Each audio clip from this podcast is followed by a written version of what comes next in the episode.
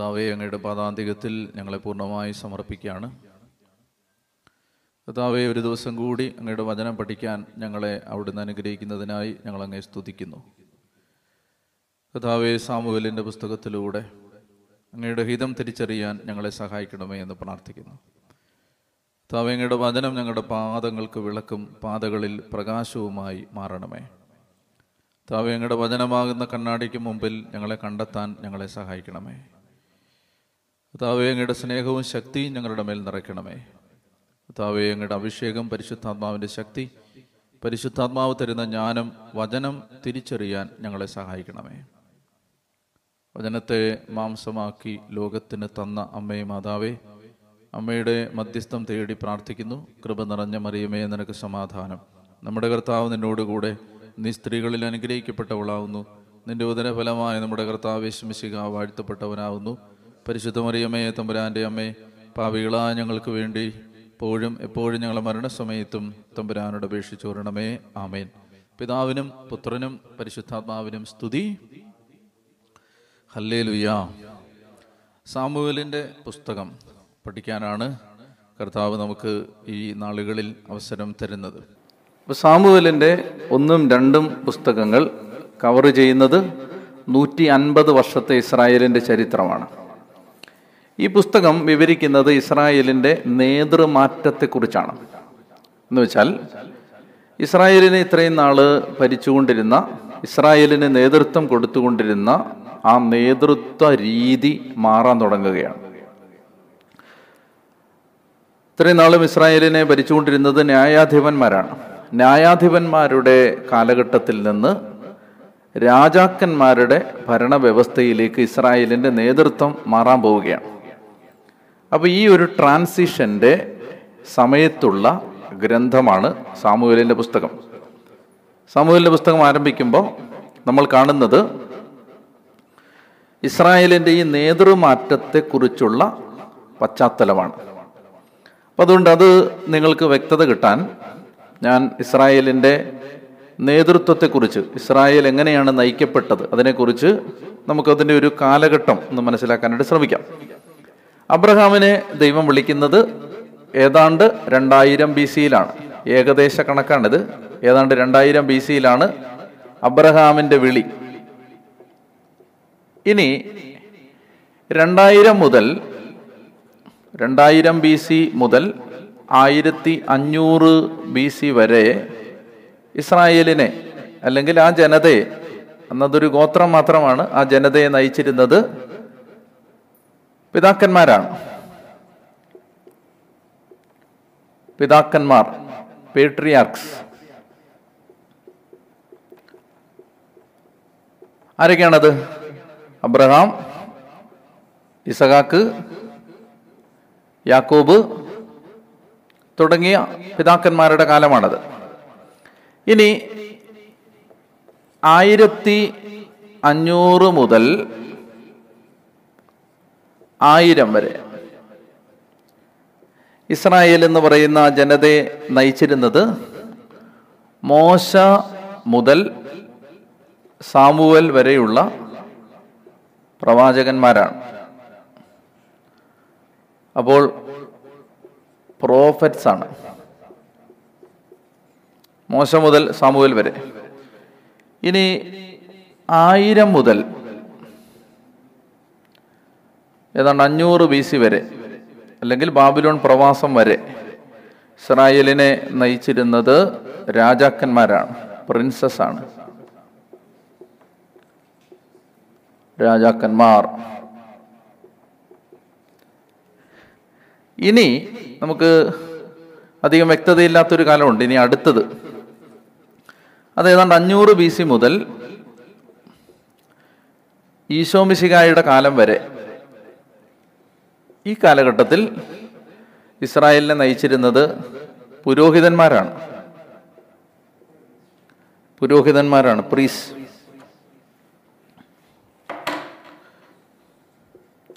അപ്പോൾ ജോഷുവ മുതൽ പ്രധാന പുരോഹിതനായ ജോഷുവ പഴയ നിയമ പഴയ മോശയുടെ ശിഷ്യൻ ജോഷുവ അല്ല ജോഷുവ മുതൽ സെത ജോഷുവ മുതൽ കയ്യാപ്പാസ് വരെ കയ്യാഫാസ് വരെ ഇവിടെ രാജാക്കന്മാരെന്ന് പറഞ്ഞാൽ സാവൂള് മുതൽ സെതക്കിയ വരെ അതെ ഇങ്ങോട്ട് നോക്കിയേ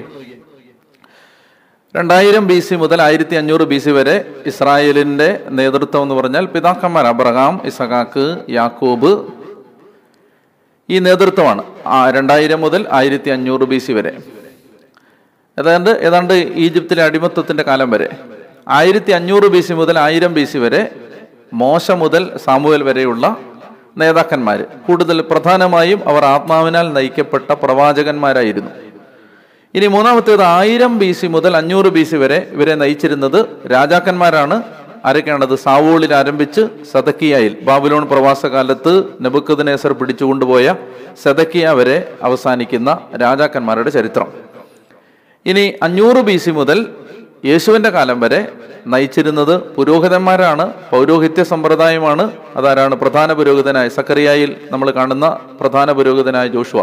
ജോഷുവ മുതൽ കയ്യാപ്പ വരെയുള്ള പ്രധാന പുരോഹിതന്മാർ വ്യക്തായോ അപ്പോൾ ഇതായിരുന്നു ഇസ്രായേലിൻ്റെ നേതൃചരിത്രം ഇവിടെ നമ്മൾ സാമൂഹ്യലിൻ്റെ പുസ്തകത്തിൽ കാണാൻ പോകുന്നത് ഈ ആയിരത്തി അഞ്ഞൂറ് മുതൽ ആയിരം വരെ മോശ മുതൽ സാമൂഹ്യൽ വരെയുള്ള ആ നേതാക്കന്മാരുടെ ചരിത്രത്തിന് ശേഷം ഇസ്രായേലിൽ രാജഭരണം ആയിരം മുതൽ അഞ്ഞൂറ് ബി സി വരെ അതാണ്ട് അഞ്ഞൂറോളം വർഷങ്ങൾ നീണ്ടു നിന്ന അഞ്ചു നൂറ്റാണ്ട് നീണ്ടു നിന്ന രാജാക്കന്മാരുടെ ഭരണ പരമ്പരകൾ ഭരണ നേതൃത്വം രാജാക്കന്മാരാൽ നയിക്കപ്പെട്ട ജനത അവരുടെ ചരിത്രമാണ് യഥാർത്ഥത്തിൽ ഇവിടെ ആരംഭിക്കാൻ പോകുന്നത് സാമൂഹിക പുസ്തകത്തിൽ ഇസ്രായേലിനെ ഇനി നയിക്കാൻ പോകുന്ന ആരാണ് രാജാക്കന്മാരാണ് അപ്പം നമ്മളിനി ബൈബിളിൽ പഠിക്കാൻ പോകുന്ന ഗ്രന്ഥങ്ങൾ രാജാക്കന്മാരുമായി ബന്ധപ്പെട്ട ഗ്രന്ഥങ്ങളാണ് സാമൂഹലിൻ്റെ ഒന്നാം പുസ്തകം രണ്ടാം പുസ്തകം ഒന്ന് രാജാക്കന്മാർ രണ്ട് രാജാക്കന്മാർ പിന്നീട് ഒന്ന് ദിനവൃത്താന്തം രണ്ട് ദിനവൃത്താന്തം ഇതിലെല്ലാം നമ്മൾ കാണാൻ പോകുന്നത് ഈ ഒരു അഞ്ഞൂറ് വർഷത്തെ ചരിത്രമാണ് കാണാൻ പോകുന്നത് ഇവിടെ സാമൂഹലിൻ്റെ പുസ്തകത്തിൽ വിവരിക്കുന്നത് ഈ രാജ രാജഭരണത്തിന് കീഴിൽ ജീവിച്ചിരുന്ന ഇസ്രായേലിൻ്റെ നൂറ്റി അൻപത് വർഷത്തെ ചരിത്രമാണ് നമ്മൾ ഇപ്പോൾ പഠിക്കാൻ പോകുന്നത് നിങ്ങൾക്ക് വ്യക്തത വന്നു എന്ന് ഞാൻ വിചാരിക്കുന്നു മനസ്സിലായത് അപ്പോൾ ഇനി ഈ പുസ്തകത്തെ നമുക്ക് ഒന്ന് പെട്ടെന്ന് മനസ്സിലാക്കാൻ വേണ്ടി വേഗത്തിൽ ഒന്ന് ഡിവൈഡ് ചെയ്യാം സാമൂഹ്യലിൻ്റെ പുസ്തകത്തെ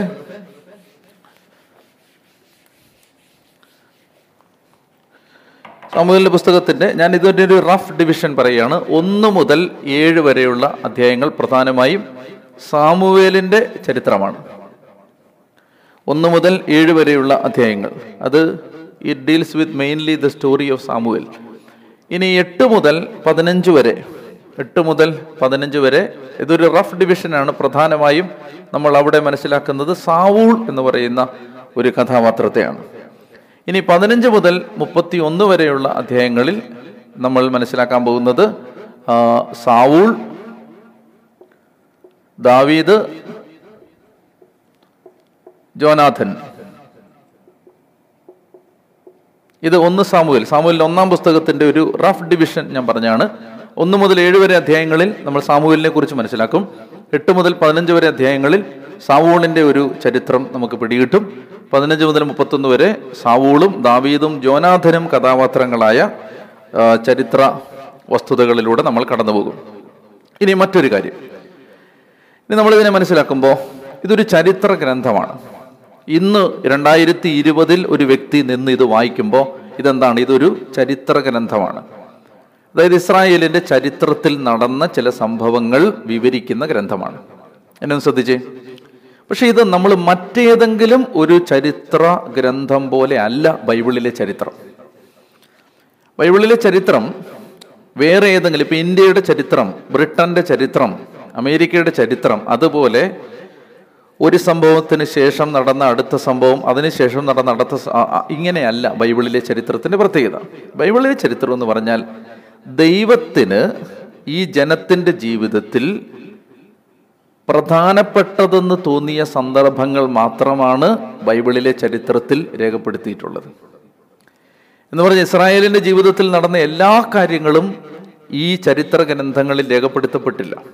എന്താണ് ഒരു സംഭവം ബൈബിളിൽ രേഖപ്പെടുത്തി എന്നതിൻ്റെ പശ്ചാത്തലം ദൈവത്തിൻ്റെ ഒരിടപെടൽ പ്രകടമായി ഈ ജനം അനുഭവിച്ച സംഭവങ്ങൾ മാത്രമാണ് ഇതിനകത്തുള്ളത് അതുകൊണ്ട് ഈ ചരിത്രത്തിൻ്റെ പ്രത്യേകത അത് അതിനെ വിളിക്കുന്ന പേര് ഇതാണ് പ്രോഫറ്റിക് ഹിസ്റ്ററി എന്നാണ് വിളിക്കുന്നത് പ്രവചനപരമായ ചരിത്രം എന്ന് പറഞ്ഞാൽ എന്താണത്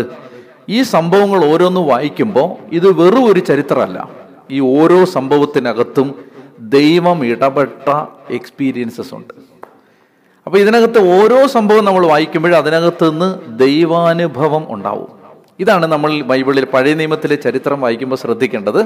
പഴയ നിയമത്തിലെ ഓരോ ചരിത്ര സംഭവം വായിക്കുമ്പോഴും മറ്റേതെങ്കിലും ഒരു ചരിത്രം ഇപ്പോൾ ഒന്നാം പാനിപ്പട്ടി യുദ്ധത്തിൻ്റെ ചരിത്രം വായിച്ചാൽ നിങ്ങൾക്ക് ദൈവാനുഭവം ഉണ്ടാവണമെന്നില്ല രണ്ടാം ലോകമഹായുദ്ധത്തിൻ്റെ ചരിത്രം വായിച്ചാൽ നിങ്ങൾക്ക് ദൈവാനുഭവം ഉണ്ടാവണമെന്നില്ല നിങ്ങൾക്ക് ഇന്ത്യയിൽ നടന്ന കൂട്ടക്കൊലകളുടെ ചരിത്രം വായിച്ചാൽ ജാലിയൻ വാലാബാഗ് കൂട്ടക്കൊലയുടെ ചരിത്രം വായിച്ചാൽ നിങ്ങൾക്ക് ദൈവാനുഭവം ഉണ്ടാവണമെന്നില്ല പക്ഷേ സാമുവലിന്റെ പുസ്തകത്തിലെയും രാജാക്കന്മാരുടെ പുസ്തകത്തിലെയും ദിനവൃത്താന്ത പുസ്തകത്തിലെയും എസ്രായുടെയും നഹമിയായുടെയും തോബിത്തിന്റെയും യൂതിത്തിന്റെയും ഒക്കെ ഗ്രന്ഥങ്ങളിൽ വിവരിക്കുന്ന ഈ ദൈവിക ചരിത്രത്തിന്റെ ദൈവത്തിന്റെ ഇടപെടലുള്ള ചരിത്രത്തിന്റെ രേഖകൾ വായിച്ചാൽ നിങ്ങളിലെ ദൈവാനുഭവം വർദ്ധിക്കും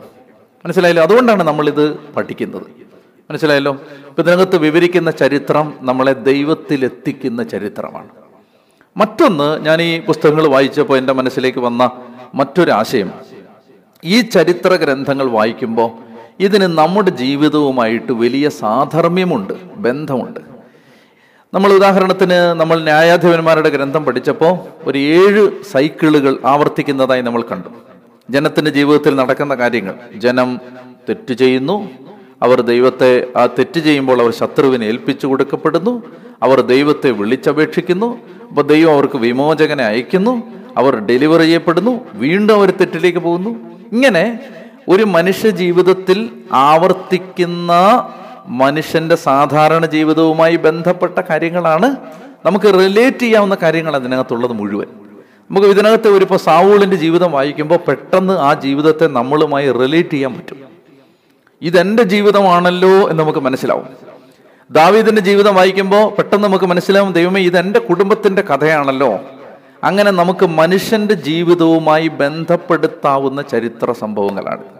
അതുകൊണ്ട് എന്താണ് പറയുന്നത് അതുകൊണ്ട് ഇത് വായിക്കുമ്പോൾ നമ്മൾ അത്തരം ഒരു മനസ്സോടെ വായിക്കണം ഇതിനകത്തുനിന്ന് ഒത്തിരി ജീവിത പാഠങ്ങൾ കിട്ടും പഴയ നിയമ ഗ്രന്ഥങ്ങൾ പഠിച്ചപ്പോൾ എനിക്ക് മനസ്സിലായ ഒരു കാര്യം അതാണ് നമുക്ക് ഒരുപാട് ജീവിതാനുഭവങ്ങൾ കിട്ടാൻ ഇത് നമ്മളെ സഹായിക്കും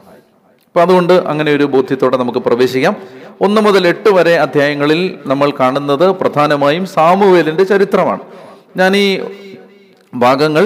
അല്പം വിശദമായിട്ട് നമ്മൾ ഇത് വായിച്ചു പോകേണ്ട ആവശ്യമുണ്ട് അതുകൊണ്ട്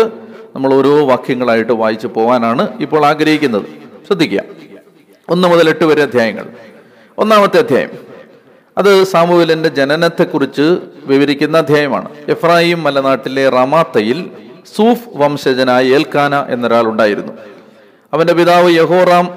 യറോഹാം ആയിരുന്നു യറോഹാം ഏലിഹുവിൻ്റെയും ഏലിഹു തോഹുവിൻ്റെയും തോഹു എഫ്രാഹിംകാരനായ സൂഫിൻ്റെയും പുത്രനായിരുന്നു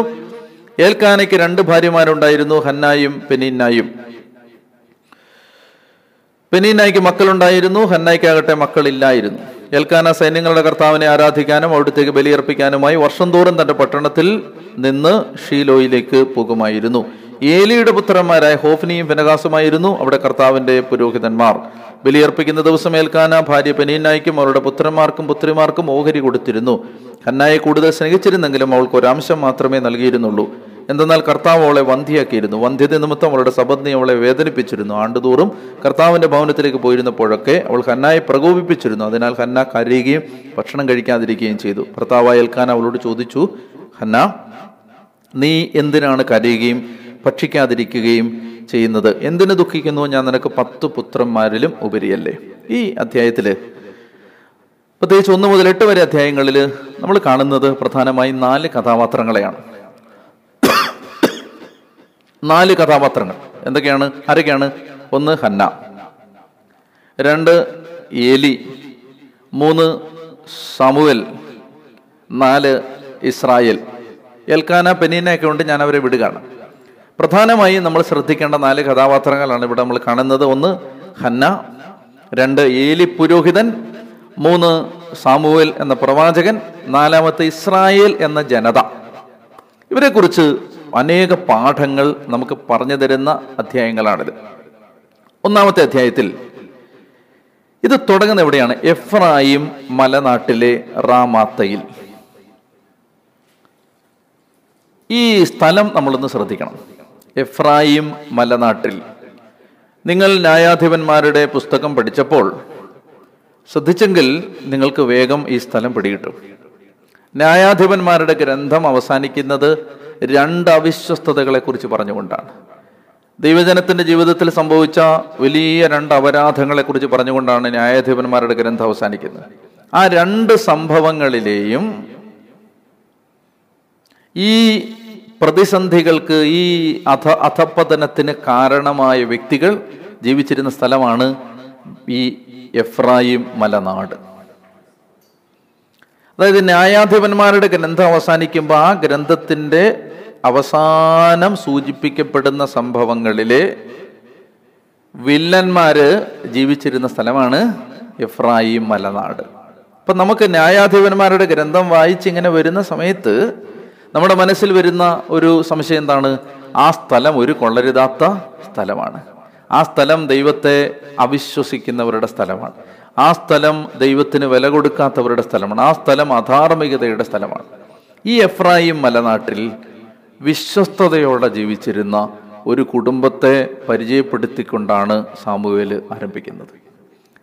ഏത് നശിച്ചു കിടക്കുന്ന സ്ഥലത്തും ഏത് തകർന്നു കിടക്കുന്ന സ്ഥലത്തും ദൈവത്തിന് വിശ്വസ്തരായി കാണപ്പെടുന്ന കുടുംബങ്ങൾ ഉണ്ട്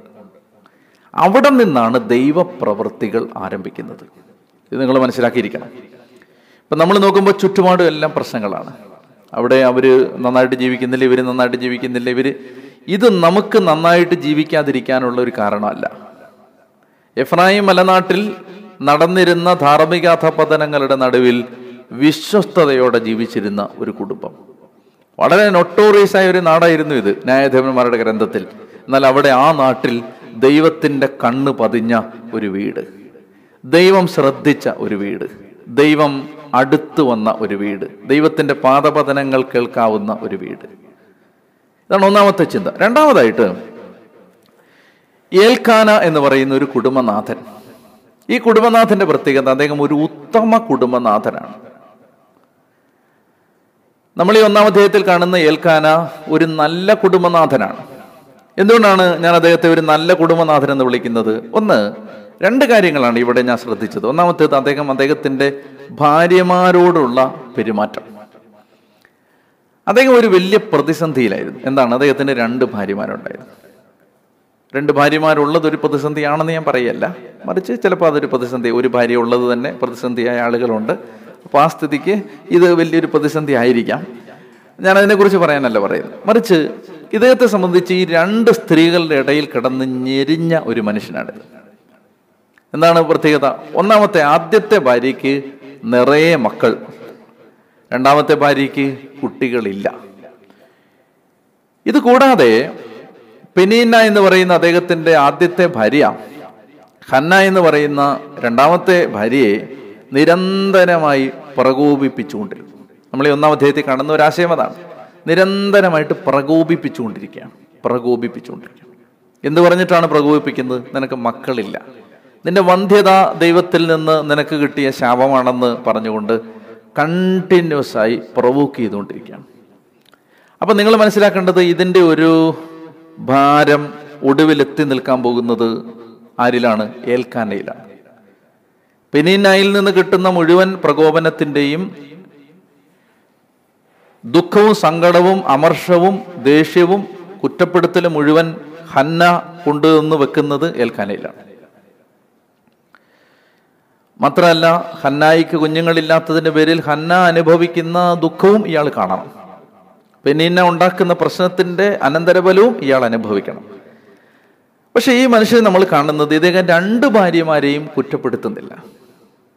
ഇദ്ദേഹം രണ്ട് ഭാര്യമാരോടും യുദ്ധം പ്രഖ്യാപിക്കുന്നില്ല അദ്ദേഹം ചെയ്യുന്നത് അദ്ദേഹം ഈ പ്രതിസന്ധികളിൽ ജ്ഞാനത്തോടെ അവരോട് പെരുമാറി അതുകൊണ്ടാണ് അദ്ദേഹത്തെ ഒരു ഉത്തമ കുടുംബനാഥൻ എന്ന് ഞാൻ വിളിക്കുന്നത് എന്താണ് അദ്ദേഹം ചെയ്യുന്നത് അദ്ദേഹം ഹന്ന മക്കളില്ല എന്ന് പറഞ്ഞ് പെനീനായാൽ പ്രകോപിപ്പിക്കപ്പെട്ട് കരയുന്ന സമയത്ത് അദ്ദേഹം അദ്ദേഹം ഹന്നായോട് പറയുകയാണ് നീ എന്തിനാണ് കരയുന്നത് പത്ത് മക്കളെക്കാളും വലുതല്ലേ നിനക്ക് ഞാൻ എന്ന് പറഞ്ഞാൽ അദ്ദേഹം പറയുകയാണ് മക്കളില്ല എന്നുള്ള നിന്റെ സങ്കടത്തെക്കാൾ അതിനെ അതിജീവിക്കാൻ സഹായിക്കുന്നതല്ലേ ഞാൻ നിന്നോട് കാണിക്കുന്ന സ്നേഹം അത് സ്നേഹം കാണിക്കാത്ത ഒരു പുരുഷന് പറയാൻ പറ്റില്ല കുഞ്ഞുങ്ങളില്ലാത്തതിൻ്റെ പേരിൽ സങ്കടപ്പെട്ടിരിക്കുന്ന ഈ ഭാര്യയോട് അദ്ദേഹം പറയുകയാണ് പത്ത് മക്കളെക്കാളും വലുതല്ലേ നിനക്ക് ഞാൻ തരുന്ന സ്നേഹം അങ്ങനെ പറയാൻ ഒരു പുരുഷന് പറ്റണമെങ്കിൽ ആ പുരുഷൻ തൻ്റെ ഭാര്യയെ അത്രമാത്രം സ്നേഹിച്ചിട്ടുണ്ടെങ്കിൽ മാത്രമേ അങ്ങനെ പറയാൻ പറ്റൂ ഇനി ഇത് പറയുമ്പോൾ ഹന്നായുടെ സങ്കടം മാറുന്നതായിട്ട് നമ്മൾ കാണുന്നുണ്ട് അപ്പം അദ്ദേഹം തൻ്റെ കുടുംബത്തിൽ സ്നേഹം കൊടുത്ത ഒരാളാണ് അങ്ങനെ പ്രതിസന്ധികൾക്ക് നടുവിലും തൻ്റെ വീട്ടിൽ സ്നേഹം കൊടുത്ത ഒരു കുടുംബനാഥൻ്റെ മകനാണ് ഇസ്രായേലിൻ്റെ ചരിത്രത്തെ തിരുത്തി കുറിക്കാൻ പോകുന്നത് നമ്മൾ മനസ്സിലാക്കി ഇതെല്ലാം ദൈവപ്രവൃത്തികൾ ആരംഭിക്കുന്ന എവിടാണ് വീട്ടിലാണ് കർത്താവിൻ്റെ പദ്ധതികൾ ദൈവം വീണ്ടും നവീകരിക്കപ്പെട്ട ദൈവിക അഭിഷേകത്തിൻ്റെ ശുശ്രൂഷകൾ ആരംഭിക്കുന്നത് എല്ലാം വീടുകളിലാണ് ഇത് ആരംഭിക്കുന്നത് അതുകൊണ്ടാണ് പുതിയ നിയമം ആരംഭിക്കുന്നത് ഒരു കുടുംബത്തെക്കുറിച്ച് രണ്ട് കുടുംബങ്ങളെക്കുറിച്ച് പറഞ്ഞുകൊണ്ടാണ് സ്നാവയോഗനാൻ്റെ കുടുംബത്തെക്കുറിച്ചും നസ്രത്തിലെ മേരിയുടെ കുടുംബത്തെക്കുറിച്ചും പറഞ്ഞുകൊണ്ടാണ് വീടുകളിലാണ് ഇത് ആരംഭിക്കുന്നത് അപ്പോൾ അത് ശ്രദ്ധിക്കുക ഈ മനുഷ്യൻ വളരെ പ്രകാശമുള്ളൊരു മനുഷ്യനായിരുന്നു അപ്പൊ അദ്ദേഹത്തിന്റെ ഭാര്യമാരോ ഇനി പെനീനായോട് അദ്ദേഹം വഴക്കടിക്കുന്നു നമ്മൾ കാണുന്നില്ല അതിന്റെ പേരിൽ അവളെ കുറ്റപ്പെടുത്തുന്നതോ അവളോടൊരു യുദ്ധം പ്രഖ്യാപിക്കുന്നോ ഒന്നും കാണുന്നില്ല അദ്ദേഹം ഈ പ്രശ്നത്തെ ജ്ഞാനത്തോടെ സമീപിക്കാൻ പരിശ്രമിച്ചു ഒന്ന് രണ്ടാമത്തേത് ഇദ്ദേഹം ഒരു ഉത്തമ കുടുംബനാഥനാണെന്ന് എനിക്ക് തോന്നിയതിന്റെ രണ്ടാമത്തെ കാരണം അദ്ദേഹത്തിന് ദൈവത്തോടുള്ള ഒരു കമ്മിറ്റ്മെന്റ് ആണ് അത് എന്ത് ചെയ്തു എഫ്രാഹിം മലനാട്ടിൽ ദൈവത്തെ മറന്ന് ജീവിച്ച അനേകായിരങ്ങളുടെ നടുവിൽ ജീവിക്കുമ്പോഴും എല്ലാ കൊല്ലവും അദ്ദേഹം ആണ്ടുതോറും കർത്താവിൻ്റെ ഭവനത്തിലേക്ക് ഷീലോയിലുള്ള കർത്താവിൻ്റെ ആരാധനാലയത്തിലേക്ക് എല്ലാ വർഷവും പോവുകയും അവിടത്തേക്ക് ബലിയർപ്പിക്കാനായി വർഷം തോറും തൻ്റെ പട്ടണത്തിൽ നിന്ന് പോവുകയും ചെയ്യുമായിരുന്നു എല്ലാ കൊല്ലവും ദൈവം നിശ്ചയിച്ചിരിക്കുന്ന തിരുനാളുകൾക്ക് മൂന്ന് തവണ പോണം ഈ മൂന്ന് തിരുനാളുകൾക്ക് ഈ മനുഷ്യൻ പോയിട്ടുണ്ടാവും എല്ലാ കൊല്ലവും പോവും അങ്ങനെ എല്ലാ വർഷവും ദേവാലയത്തിലെത്തി ദൈവാരാധനയുടെ സ്ഥലം അന്ന് ഷീലോ എന്ന് പറയുന്ന സ്ഥലമാണ് ജെറുസലേം ദേവാലയം പണിയെടുപ്പിച്ചിട്ടില്ല വാഗ്ദാന പേടകം സ്ഥിതി ചെയ്യുന്ന ഷീലോയിലെ ആരാധനാലയത്തിലാണ് സമാഗമ കൂടാരം പോലെ ഒരു കൂടാരം അവരോട് ഉണ്ടാക്കിയിട്ടുണ്ട് അവിടുത്തെ പുരോഹിതനാണ് എലി ശ്രദ്ധിക്കുക ഈ സ്ഥലത്ത് എല്ലാ വർഷവും ഈ മനുഷ്യൻ പോയി ബലിയർപ്പിക്കും ബലിയർപ്പിക്കും അദ്ദേഹം എന്ത് ചെയ്യും ഭാര്യമാരെ രണ്ടുപേരെയും കൊണ്ടുപോകും അദ്ദേഹത്തിൻ്റെ മക്കളെ കൊണ്ടുപോകും എന്നിട്ട് അദ്ദേഹം സകുടുംബം ആ ആരാധനാ സ്ഥലത്തെത്തി ബലിയർപ്പിച്ച് പ്രാർത്ഥിച്ചിരുന്ന ഒരു മനുഷ്യനാണ് ആണ്ടുതോറും ഒന്നാമത്തെ കാര്യം എനിക്ക് പറയാനുള്ളത് ഇതുപോലെ ഒരു ഉത്തമ കുടുംബനാഥൻ ആയിരുന്നു യൗസേപ്പ് എൽക്കാനെ കുറിച്ച് വായിക്കുമ്പോൾ എൻ്റെ മനസ്സിൽ വരുന്നത് യൗസേപ്പിൻ്റെ ചിത്രമാണ് അവിടെയാണ് ദൈവത്തിൻ്റെ പ്രവൃത്തി ആരംഭിക്കുന്നത് അവിടെയാണ് ദൈവം പ്രവർത്തിക്കുന്നത് മക്കളുടെ മേലൊക്കെ ഒരു തെരഞ്ഞെടുപ്പ് വരുന്നത് എവിടാണ് ഇതുപോലെയുള്ള മാതാപിതാക്കന്മാരുള്ള വീടുകളിലാണ് അത് നിങ്ങൾ മനസ്സിലാക്കിയിരിക്കണം ജ്ഞാനത്തോടുകൂടി കുടുംബജീവിതത്തെ സമീപിക്കുന്ന മാതാപിതാക്കന്മാരുള്ളിടത്താണ് മക്കളുടെ മേലൊക്കെ ഒരു തെരഞ്ഞെടുപ്പിൻ്റെ ശക്തി വരാൻ പോകുന്നത് അത് മനസ്സിലാക്കിയിരിക്കണം ഇപ്പൊ നവീകരണം ദൈവം ആരംഭിക്കുന്നത് കുടുംബങ്ങളിലാണ് ഇനി രണ്ടാമത്തെ ക്യാരക്ടറിനെ നമുക്കെടുത്താൽ അധ്യായത്തിലെ നമ്മൾ ശ്രദ്ധിക്കുന്ന രണ്ടാമത്തെ ക്യാരക്ടർ പെനീനയാണ് എന്താണ് ഈ ചേച്ചിയുടെ പ്രത്യേകത ഇവരെപ്പോഴും പ്രകോപിപ്പിച്ചുകൊണ്ടിരിക്കുകയാണ് ആരെ ഹന്നായെ ഹന്നായെ പ്രകോപിപ്പിക്കുന്ന വഴി അദ്ദേഹം ആ സ്ത്രീ ആ സഹോദരി തൻ്റെ ഭർത്താവിന് നിരന്തരമായ ഒരു വേദന ഉണ്ടാക്കിക്കൊണ്ടിരിക്കുകയാണ് ഇവിടെ നമ്മൾ മനസ്സിലാക്കിയിരിക്കേണ്ടത് നമുക്കിത് വായിക്കുമ്പോൾ എന്തിനാണ് ഈ സ്ത്രീ ഇങ്ങനെ പ്രകോപിപ്പിക്കുന്നതെന്ന് തോന്നും പക്ഷെ നമ്മൾ വളരെ ശ്രദ്ധയോടെ വചനം വായിച്ചാൽ ഈ സ്ത്രീയെ ദൈവം നിർത്തിയിരിക്കുന്നതാണ് ഈ സ്ത്രീയെ ആ വീട്ടിൽ ദൈവം വച്ചിരിക്കുകയാണ് എന്തിനാണത് ഇസ്രായേലിൻ്റെ ചരിത്രത്തെ മുഴുവൻ മാറ്റിമറിക്കാൻ പോകുന്നൊരു ജന്മം ഈ വീട്ടിൽ നിന്ന് വരണമെങ്കിൽ ഇതുപോലൊരു പ്രകോപന സ്വഭാവമുള്ള സ്ത്രീ ആ വീട്ടിലിരുന്ന് ആ സാമുവേലിൻ്റെ അമ്മയെ ഒരുക്കി എടുക്കേണ്ടതുണ്ട് മനസ്സിലാവുന്നുട്ടോ അതായത് ദൈവത്തിൻ്റെ കൃപ ഒരു വീട്ടിലിറങ്ങി വരുന്നതിന് ചില ജീവിതങ്ങൾ ഒരുക്കപ്പെടണം അത് ആരിലൂടെ ഒരുക്കുന്നത് ചിലപ്പോൾ ഒരു അമ്മായിമ്മയിലൂടെ ആയിരിക്കും ചിലപ്പോൾ ഒരു ഭർത്താവിലൂടെ ആയിരിക്കും ചിലപ്പോൾ ഒരു അപ്പനിലൂടെ ആയിരിക്കും ചിലപ്പോൾ ഒരു അമ്മയിലൂടെ ആയിരിക്കും ചിലപ്പോൾ ഒരു ജീവിത പങ്കാളിയിലൂടെ ആയിരിക്കും ഭാര്യയിലൂടെ ആയിരിക്കും മക്കളിലൂടെ ആയിരിക്കും അപ്പോൾ എന്താ സംഭവിക്കുന്നത് ഇത് നമ്മൾ ദൈവത്തിൻ്റെ ദൈവത്തിന് തെറ്റുപറ്റില്ലെന്ന് മനസ്സിലാക്കണം എല്ലാ ദിവസവും ഇങ്ങനെ ഈ പെനീന മരിച്ചു പോകാൻ പ്രാർത്ഥിക്കുന്നതിന് പകരം എന്തിനാണ് ദൈവം ഈ ആളെ ഇവിടെ നിർത്തിയിരിക്കുന്നത് ഈ ആളെ ദൈവം നിർത്തിയിരിക്കുന്നത് നിന്റെ മേൽ വലിയ കൃപ വരുന്നതിന് നീ ഒരുക്കപ്പെടേണ്ടതുണ്ട് അതിന് നിർത്തിയിരിക്കുന്ന ആളാണിത് ഇതാണ് എനിക്ക് കിട്ടിയ ഒരു വെളിച്ചം ഈ പ്രകോപത പ്രകോപിത സ്വഭാവമുള്ള സപത്നിയെ ദൈവം നിർത്തിയിരിക്കുന്നത് അഭിഷേകത്തിൻ്റെ ഒരനന്തര തലമുറയുണ്ടാവാൻ മുൻ തലമുറയിൽ ദൈവം ചെയ്യുന്ന ചില ഒരുക്കങ്ങളുടെ ഭാഗമായിട്ടാണ് അപ്പോൾ അതുകൊണ്ട് ജീവിതത്തിൽ ഇപ്പം നിങ്ങളുടെ വീട്ടിൽ ഇതിപ്പോൾ കുടുംബത്തെക്കുറിച്ചുള്ള ഒരു ചിന്തയായതുകൊണ്ട് നിങ്ങളുടെ ഏതെങ്കിലും കുടുംബത്തിൽ നിങ്ങളെ നിരന്തരം വേദനിപ്പിക്കുന്ന ആരെങ്കിലും ഉണ്ടെങ്കിൽ നിങ്ങൾ മനസ്സിലാക്കിയിരിക്കുക നിങ്ങളുടെ അഭിഷേകത്തിന് കാരണക്കാർ അവരാണ് നിങ്ങളെ കൃപയിൽ പിടിച്ചു നിർത്തുന്നത് അവരാണ് നിങ്ങളിൽ ദൈവപ്രവൃത്തികൾ നടത്തു നടക്കുന്നത് അവരുണ്ടായതുകൊണ്ടാണ് നിങ്ങളെ ദൈവം തിരഞ്ഞെടുത്തത് അവരുണ്ടായതുകൊണ്ടാണ് അതുകൊണ്ട് അവരെ നമുക്ക് നിന്ദിക്കാൻ അവകാശമില്ല അതുകൊണ്ടാണ് ഈ ഏൽക്കാന നമ്മൾ ശ്രദ്ധിച്ചു നോക്കിയേ ശ്രദ്ധിച്ച് ഈ ആദ്യത്തെ പാരഗ്രാഫ് നിങ്ങൾ വായിക്കണം വായിക്കുമ്പോൾ ഈ ഏൽക്കാന ആ പെനീനായെ കുറ്റപ്പെടുത്തുന്നതോ പെനീനായെ ഡിവോഴ്സ് ചെയ്യുന്നതോ പെനീനായെ ഏതെങ്കിലും അനാഥാലയത്തിൽ കൊണ്ടുവിടുന്നോ ഒന്നും കാണുന്നില്ല let her be there under the same roof so that I will be continuously anointed ഞാൻ നിരന്തര അഭിഷേകത്തിൽ നിലനിൽക്കാൻ ഈ ഇവിടെ തന്നെ നിൽക്കട്ടെ അപ്പോൾ അത് ഒരു വലിയ തുറവയിലേക്ക് ഈ മനുഷ്യനെ നയിച്ചു അതുകൊണ്ട് എന്ത് ചെയ്തു അദ്ദേഹം എന്ത് ചെയ്തു അദ്ദേഹം ഈ സ്ത്രീയെ കൂട്ടിക്കൊണ്ട് ആരാധനാലയത്തിലേക്ക് പോയി പോകുന്ന വഴിക്കൊക്കെ രണ്ട് ചേച്ചിമാരും തമ്മിൽ വഴക്കായിരിക്കും അല്ലെങ്കിൽ ഒരു ചേച്ചി മറ്റേ ചേച്ചി നിരന്തരം കുറ്റപ്പെടുത്തിക്കൊണ്ടിരിക്കുകയായിരിക്കും ഇതിനെല്ലാം ഭാരം ഈ ഭാരം ഈ ബേർഡൻ ഈ യാത്രയിൽ ഉടനീളം ഇയാൾ സഹിക്കുകയായിരിക്കും പക്ഷേ അടുത്ത വർഷവും അടുത്ത കഴിഞ്ഞ കൊല്ലം പെരുന്നാളിൽ പോയപ്പോൾ നീ തല്ലുണ്ടാക്കിയോണ്ട് നിന്നെ കൊണ്ടുപോകുന്നില്ല അങ്ങനെയല്ല എല്ലാ കൊല്ലവും ഇവരെയെല്ലാം കൂട്ടി ഈ മനുഷ്യൻ അവരെയെല്ലാം ചുമന്ന് ഈ ഭാരമെല്ലാം വഹിച്ച് ഈ ഈ ദുരിതമെല്ലാം ഏറ്റെടുത്ത് അയാൾ ഇങ്ങനെ കൊണ്ട് നടന്നു എന്താ സംഭവിക്കുന്നത് ഇങ്ങനെ ചില മനുഷ്യർ വിറകുകുള്ളി പോലെ എരിഞ്ഞ് കത്തിയതിൻ്റെ അനന്തര ഫലമാണ് ചില കാലഘട്ടങ്ങളിൽ വെളിപ്പെട്ട അഭിഷേകങ്ങൾ ഇനി മറ്റൊരു കഥാപാത്രം ഹന്ന എന്താണ് ഹന്നയുടെ പ്രത്യേകത ഭാരം ചുമന്നുകൊണ്ട് നടന്ന ഒരു സ്ത്രീ ഭാരം ചുമന്ന് നടന്നു ഈ വീട്ടിൽ ഏറ്റവും കൂടുതൽ വേദനിക്കുന്നത് ഈ സ്ത്രീയാണ് അതായത് ഈ വീട്ടിൽ ഏറ്റവും കൂടുതൽ സഹിക്കാൻ ദൈവം തിരഞ്ഞെടുത്ത ഒരു സ്ത്രീ ഈ വീട്ടിൽ ഏറ്റവും കൂടുതൽ വിഷമം അനുഭവിക്കുന്ന സ്ത്രീ കുറ്റപ്പെടുത്തൽ അനുഭവിക്കുന്ന സ്ത്രീ ഈ കുടുംബത്തിൽ ഒത്തിരി ഞെരുങ്ങുന്ന കാരമുള്ളുകൊണ്ട് കാരമുള്ളുകൊണ്ട് കുത്തുന്നത് പോലെ വേദനിപ്പിക്കുന്ന വാക്കുകൾ കേട്ട് വിഷമിക്കുന്ന ഒരു സ്ത്രീ ഇതാണ് ഹന്ന നിങ്ങൾ മനസ്സിലാക്കുക നവീകരണം മുള പൊട്ടുന്നത് ഇങ്ങനെ ഭാരം ചുമന്നുകൊണ്ട് നടക്കുന്ന ആളുകളിൽ നിന്നാണ്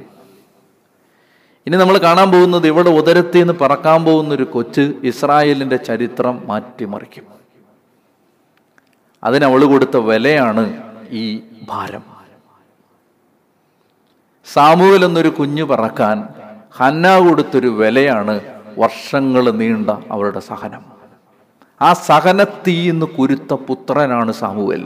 സാമുവലിൻ്റെ അഭിഷേകത്തിൻ്റെ മുഴുവൻ പശ്ചാത്തലവും പിന്നാമ്പറവും തിരഞ്ഞു പോകേണ്ടത് ഹന്നായിയുടെ ആരും കാണാത്ത കരച്ചിലുകളിലാണ് സാമുവേലിൻ്റെ മേൽ വെളിപ്പെട്ടൊരു അഭിഷേകത്തിൻ്റെ ഒടുവിൽ നമ്മൾ ഈ പുസ്തകത്തിൻ്റെ കുറച്ച് ഭാഗം കഴിയുമ്പോൾ സാമുവേൽ മരണത്തിന് മുമ്പ് ജനത്തിന് മുമ്പിൽ നിന്ന് ചോദിക്കും ആരുടെയെങ്കിലും ഒരു കോഴിയെങ്കിലും ഞാൻ എടുത്തിട്ടുണ്ടോ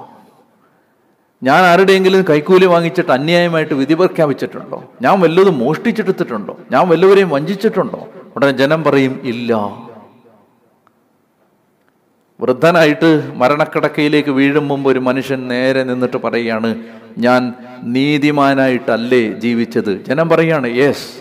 എന്ന് പറഞ്ഞാൽ ഒരു പുരുഷായുസ് മുഴുവൻ നീണ്ട ഒരു ജീവിതത്തിൽ കറ കളഞ്ഞ മനുഷ്യനായിട്ട് ഇയാൾ ജീവിച്ചത് ഈ അമ്മച്ചിയുടെ കരച്ചിലിൻ്റെ വിലയാണ് അതുകൊണ്ട് ഭാരം ചുമന്ന് നടക്കുന്ന മനുഷ്യരോട് എനിക്ക് പറയാനുള്ളത് ഇത് നിങ്ങൾക്ക് ഒരു തെരഞ്ഞെടുപ്പിൻ്റെ സാധ്യതയാണ് നിങ്ങളെ ദൈവം സഹിക്കാനാണ് ഈ കാലഘട്ടത്തിൽ അനുവദിച്ചിരിക്കുന്നതെങ്കിൽ